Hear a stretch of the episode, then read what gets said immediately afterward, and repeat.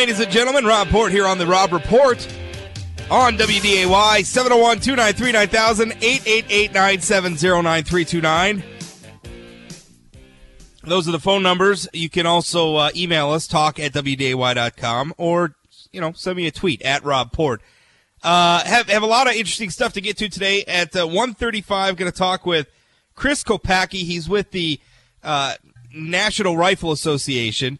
He's going to be on, you know, pretty soon. We're, we're getting to the point where the legislature is going to be voting on uh, the bill to the state senate's going to be voting on it. The House already voted on it. They passed it 83 to 9. But the bill to allow concealed carry in North Dakota without a permit. Um, it would essentially make the class 1 permit unnecessary if you want a concealed carry in the state. You know, essentially it says that unless you're otherwise prohibited by law from carrying a firearm, which would mean uh, you know, there's there's age restrictions or some people have lost their right to uh, the Second Amendment by being convicted of a crime.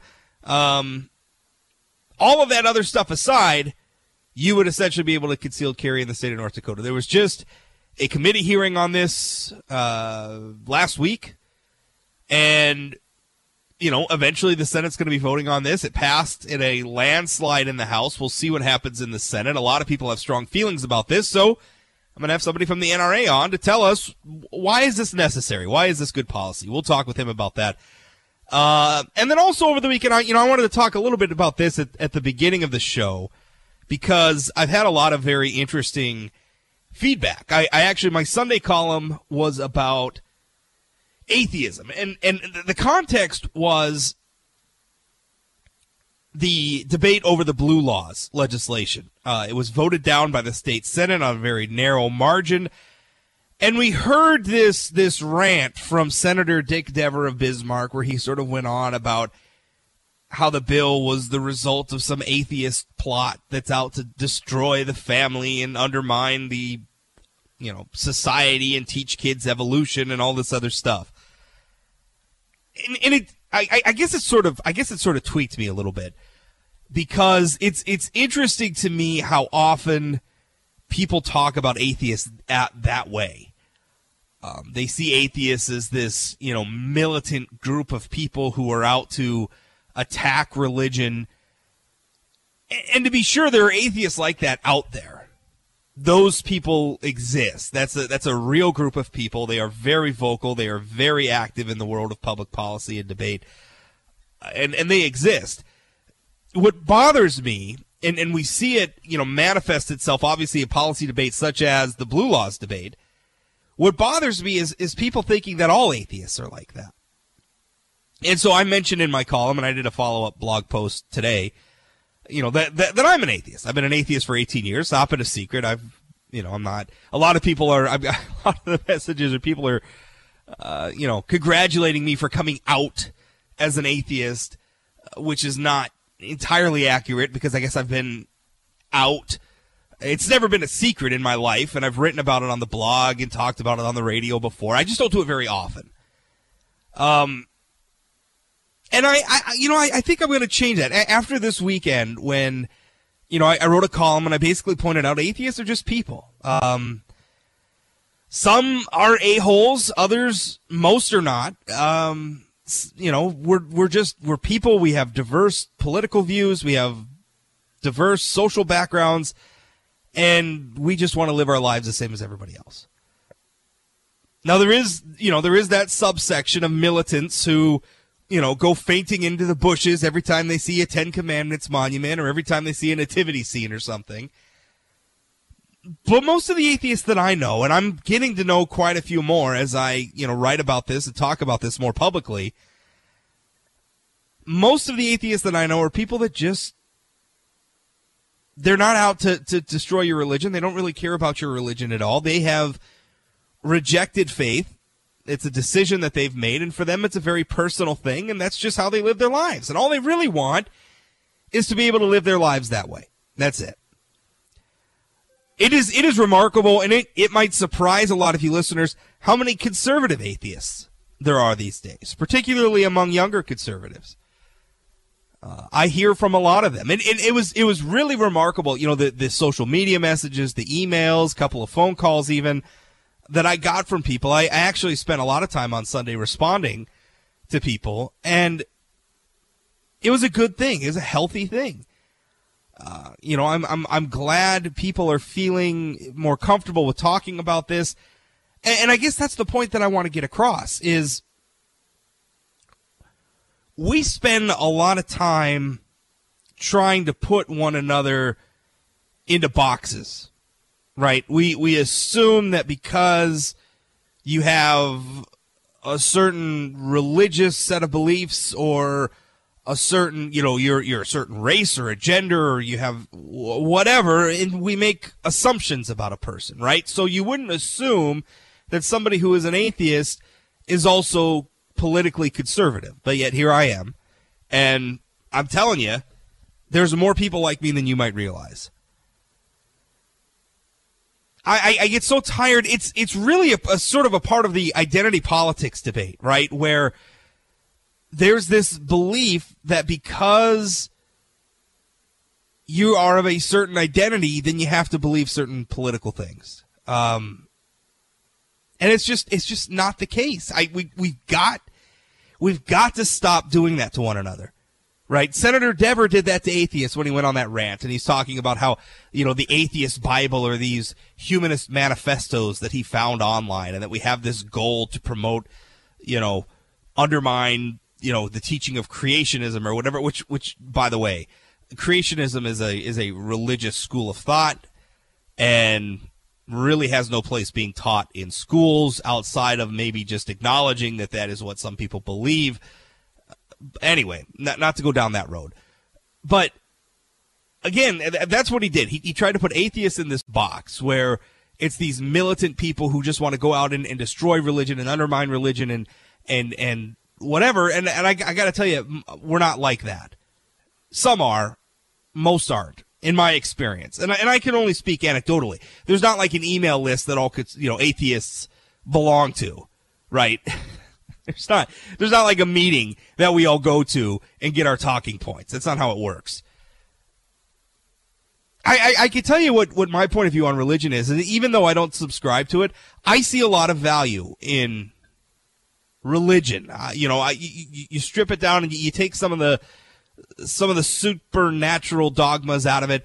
And what you're left with are, are things that generally I think are positive, right? I mean, people coming together for fellowship, uh, to support one another, to counsel one another, uh, to promote charity, uh, to promote being nice to one another, being gracious to one another. I mean, these these are generally, I feel, good things. I see the value in that. I understand why people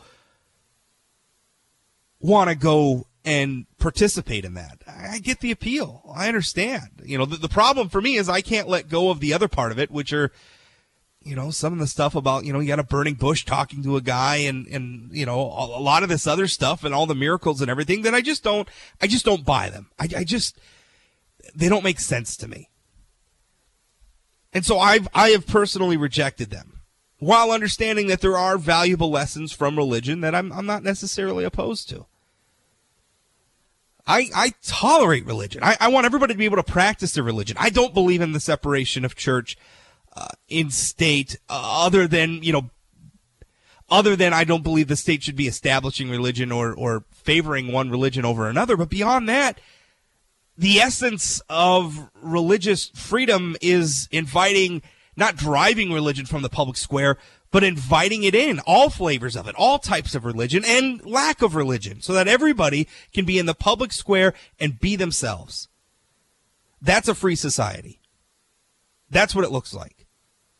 Not driving it out, not making an atheist society, not not not pushing all of that out lest we offend somebody, which by the way also goes for for the political correctness stuff, right? Where you can't say certain things, you can't have certain points of view. We're doing that in politics now, right? Where if you dissent from certain liberal orthodoxies. I mean, that, that, that is essentially the platform of the left these days is that being something other than a progressive liberal is fundamentally racist.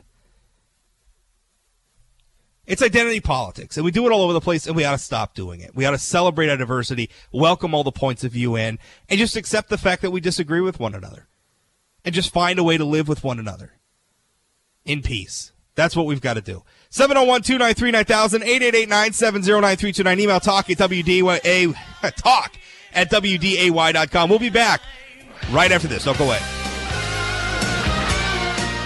I want you to want me.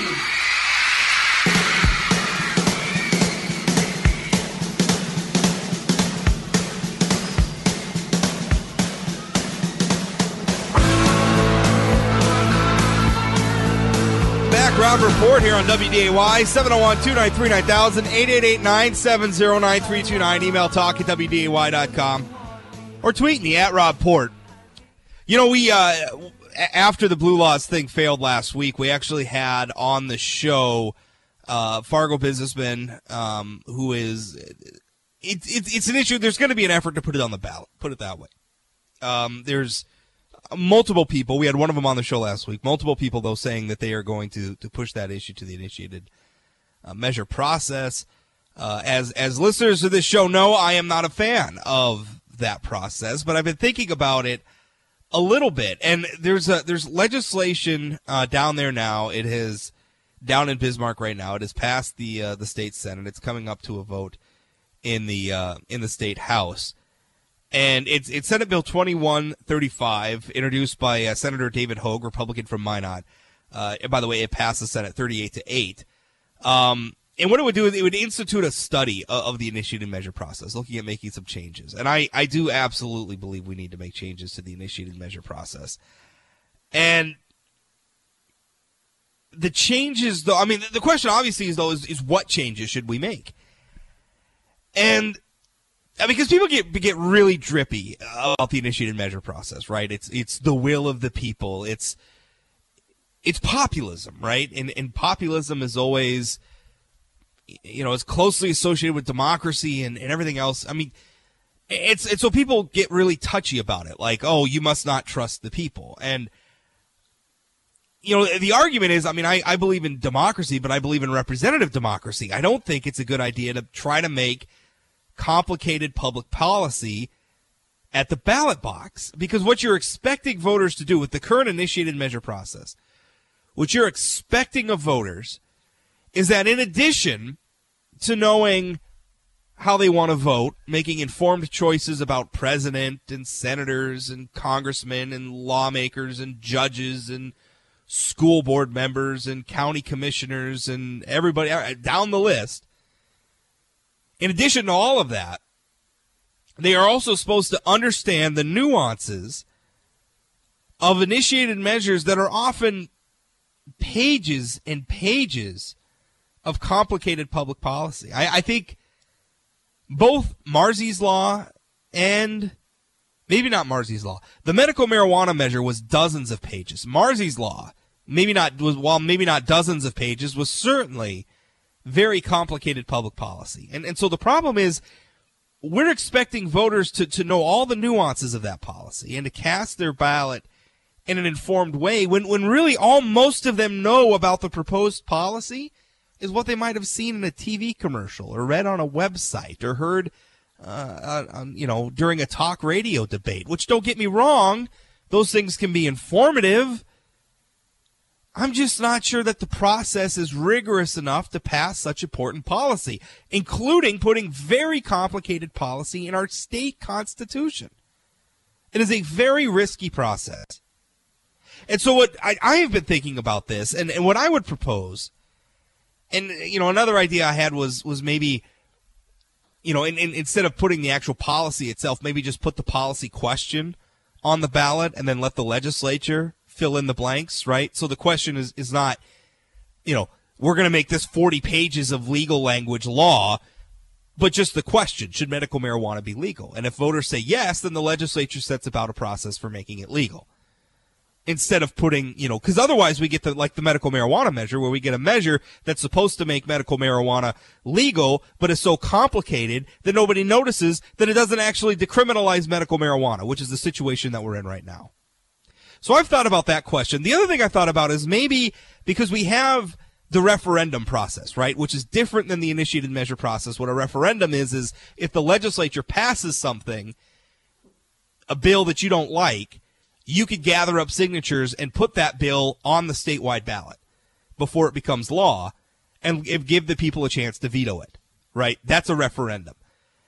And so maybe we just do the same thing for initiated measures. Instead of allowing people to just initiate any goofy policy they want at the ballot box, maybe say, well, the bill has to go through the legislature first. And if the legislature fails to pass it, you can then pluck that bill up and with the requisite number of signatures, put it on the ballot and put it to a vote. And that way the bill has to go through some semblance of the legislative process. It has to be drafted, uh, you know, to, to meet the requirements of the legislature. So hopefully we're going to avoid some of the, the goofy drafting errors we've seen in the past, notably with the medical marijuana measure. Uh, it's also going to have to be subjected to hearings and a vote in at least one chamber of the legislature right? So, you know, if it comes before, say, I don't know, the state house, there's going to be a hearing, and experts uh, from you know the you know anybody who wants to can show up and testify on it. It's going to be, you know, it's going to be afforded that scrutiny. It could possibly be amended and fixed and compromised, and so I think. I think all of that would be a, I think all of that would be a good thing. And and it would limit the ability of say a California billionaire to come to, to North Dakota and spend a whole bunch of money on his hobby horse pet project. And in this instance, I'm talking about Marsy's Law. And now all of a sudden it's in the state constitution because a bunch, because basically the billionaire had more money, had deeper pockets than the state's legal industry. The prosecutors and the defense attorneys couldn't match him in terms of slapping together a slick marketing campaign. So the people who voted for Marsy's Law really don't understand the pages and pages of legal language that we just added to our state constitution. I don't think the average Marsy's Law voter really understands that. I think it's ludicrous to suggest that they do. That is now in the state constitution. Because some uh, most people saw Kelsey Grammer or somebody on television saying, "Oh, it's for victims," right? And who's against victims? The initiated measure process is a as it as it is constituted in North Dakota now is a poor way to make public policy. Direct democracy, where people just vote on issues, is a poor way to make public policy. But it can be improved. There is legislation to study ways to improve it before uh, before lawmakers in Bismarck. I hope the state house passes it. I hope they study it, and I hope they come up with some answers that are going to make our laws in this state a little less susceptible to the whims of the initiated measure process. I think we'd be a better off state off for that. Uh, more to come straight ahead. We're going to talk about the NRA in the next segment, but now let's grab some news from Eric. We'll be right back after this. This is the Rob Report on WDAY. Don't go away.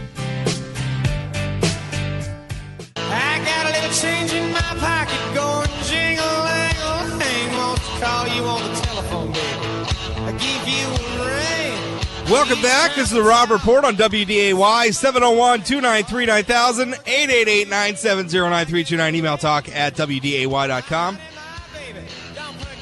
Or hey, send me tweets too at Rob Port.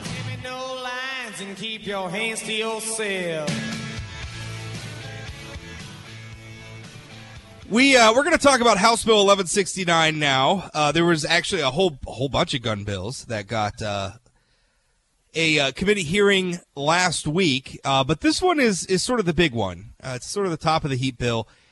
It uh, it would allow concealed carry in North Dakota without a permit, as long as you are not otherwise precluded from carrying a gun or owning a gun or possessing a gun. Uh, you can you can conceal carry in North Dakota without a permit. Uh, it's House Bill 1169. Sponsor is State Representative Rick Becker of Bismarck, Republican, of course. And uh, on with me to talk about it is Chris Kopacki. He is with the National Rifle Association. Chris, thanks for your time, first of all. And tell us, why is this legislation important? Afternoon, Rob. Uh, great to be here with you. Um, this is a bill I like to put out there always early on. This is a bill for law abiding citizens. It's definitely not for criminals. Um, usually, to get a permit, that you have to have you know government permission. You have to pay a tax to exercise constitutional rights. This removes some of that burden for citizens in North Dakota. And there's a lot of little, I guess, uh, little factors that go along with this bill. This is for North Dakota citizens. They have to be a citizen for a year, and they can't be a prohibited person. They can't be a convicted felon. They can't be convicted of domestic battery or abuse. They can't be deemed mentally uh, defective by the by the courts. So um, again, it really removes a lot of that burden from law-abiding citizens.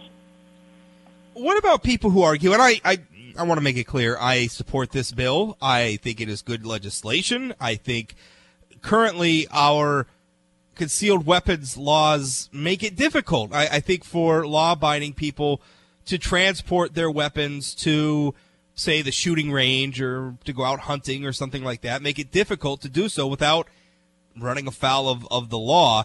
But what about the people who say, listen, this is just going to open up the doors for a bunch of people who have no idea what they're doing with their guns. They go out and they buy a handgun because they think it's cool. They read in the news that everybody's buying guns. So they buy a handgun and now they're carrying it around and they have no idea what they're doing with it.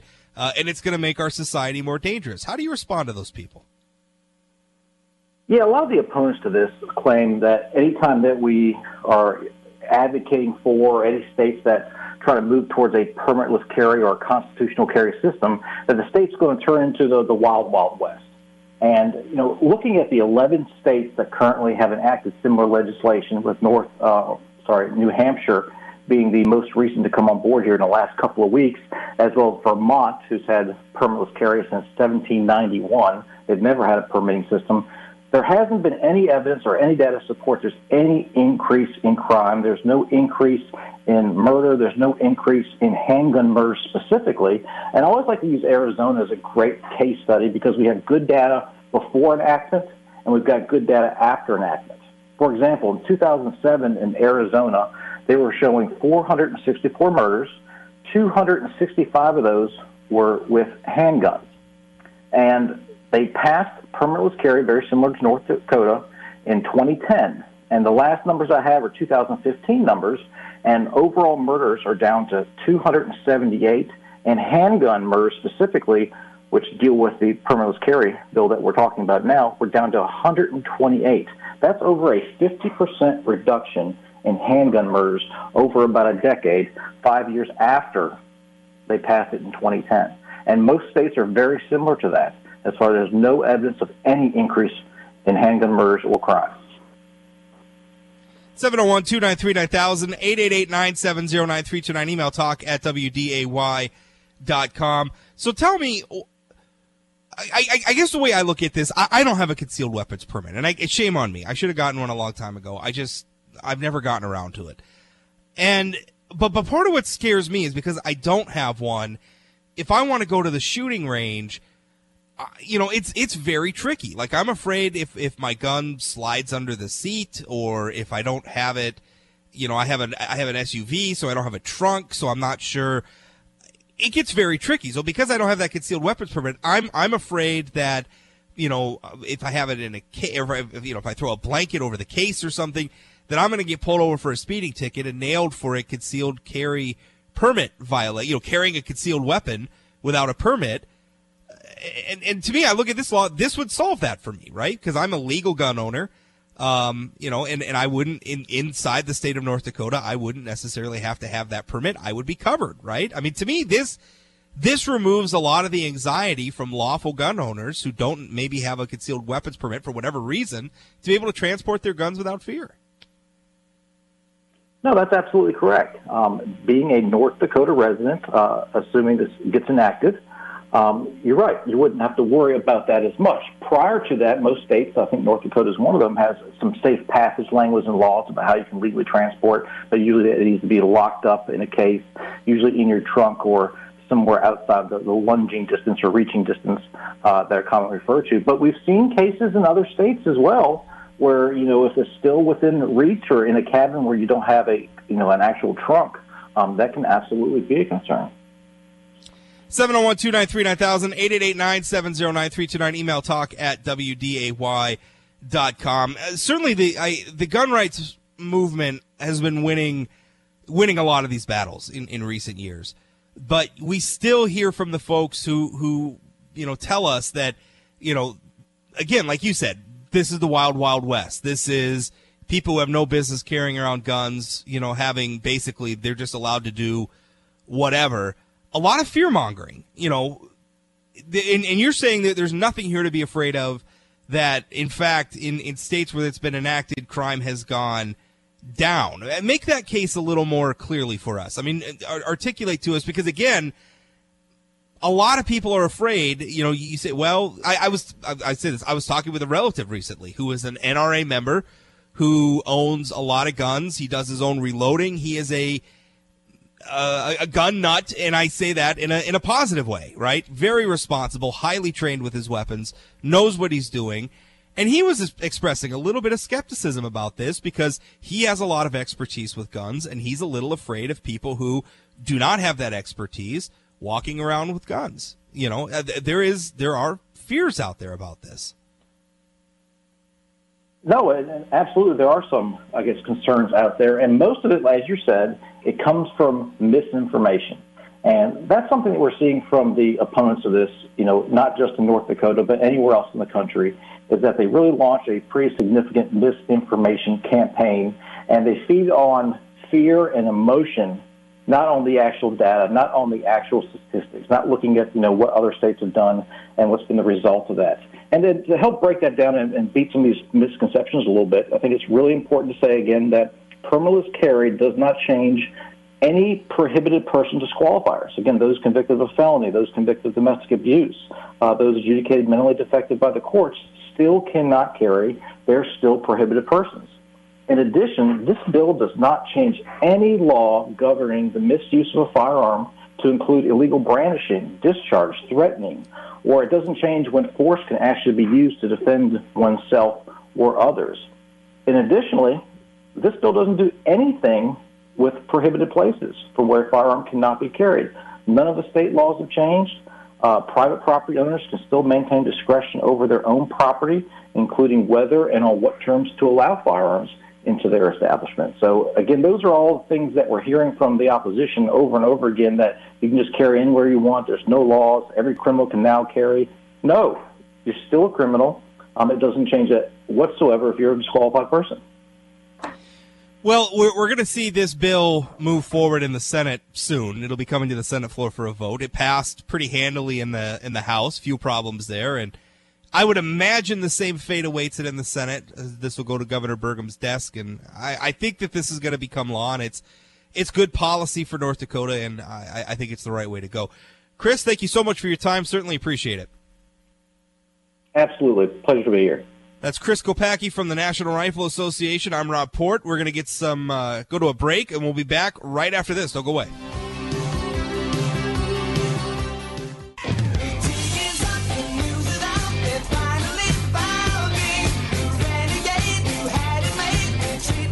Welcome back, Rob Port. Here on the Rob Report, 701 293 9000, 888 970 9329. Email talk at WDAY.com. Jay Thomas show coming up next. I'll be uh, sticking around, and I think we're going to continue this uh, this concealed carry discussion uh, into that show. So stay tuned for that. Uh, Sean emails. I was talking a little bit about initiated measure reform earlier in the show. Sean uh, sends a message says, I would be fine with requiring initiated measures to first go through the legislative process with some additional considerations. Currently, a referral can occur for bills that pass. If we are going to study changing the initiated measure process, let's extend the ability to refer non appropriations bills that fail too.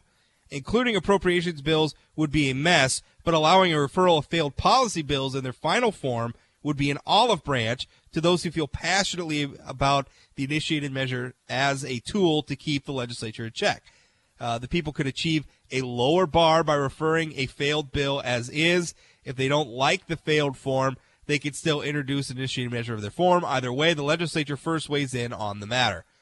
Um, yeah, I mean that that makes sense to me. That's essentially what I'm proposing. I think a lot of people get bent out of shape about it because I mean, listen, people people sort of fetishize direct democracy, right? I we have forgotten and I don't I don't know what it is. I don't know if it's a result of the education system. I, I don't know. America was not founded as a direct democracy. We, in, in fact, our system of government has in place a lot of checks to protect against direct democracy. We didn't used to popularly elect senators until the 17th Amendment. Um, we still don't directly elect the president on the popular vote. It's the Electoral College that elects the president, something that we learned in this last election cycle. Uh, you know, we we don't vote on laws directly um, at the national level. Now we do sometimes at the state level, and I don't think it's such a good idea. I like the idea of electing representatives who then debate these policies for us, and I know that runs contrary to the, the, the fashionable.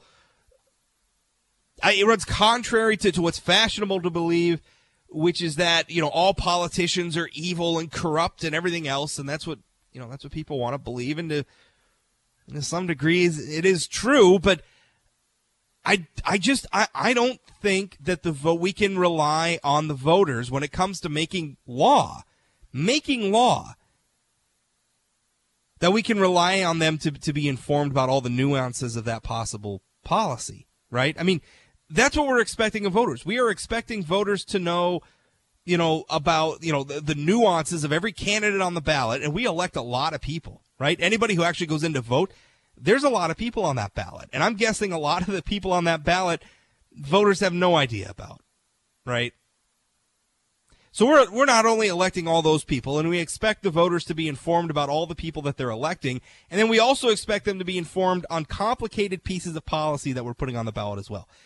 It's nonsense, right? It's, so what we're getting is, is we're getting a lot of people who are just sort of voting, you know, on on initiated measures based on maybe a radio ad that they heard or a TV ad that they heard or that ballot description on on the ballot, which is usually pretty short and certainly not a comprehensive review of all the nuances of the policy, particularly when we're talking about policies that are sometimes dozens and dozens of pages. It's a problem. And I'm I'm sorry. I, I there are people out there. I, I get I get all sorts of crap every time I tee off on the initiated measure process, but it is a poor way to make public policy. It really is. The legislature is going to initiate a review of the initiated measure process as well we should i hope i hope they water it down and limit it in some ways and i know people are going to take that as well Port's against the will of the people no i'm in favor of a solid policy making process that that avoids some of the blunders we saw in the last election cycle Anyway, Jay Thomas show coming up next. Remember, you can catch me here 1 to 2 p.m. Monday through Friday, or 24 hours a day, 7 days a week at sayanythingblog.com. Thanks for listening. We'll talk again.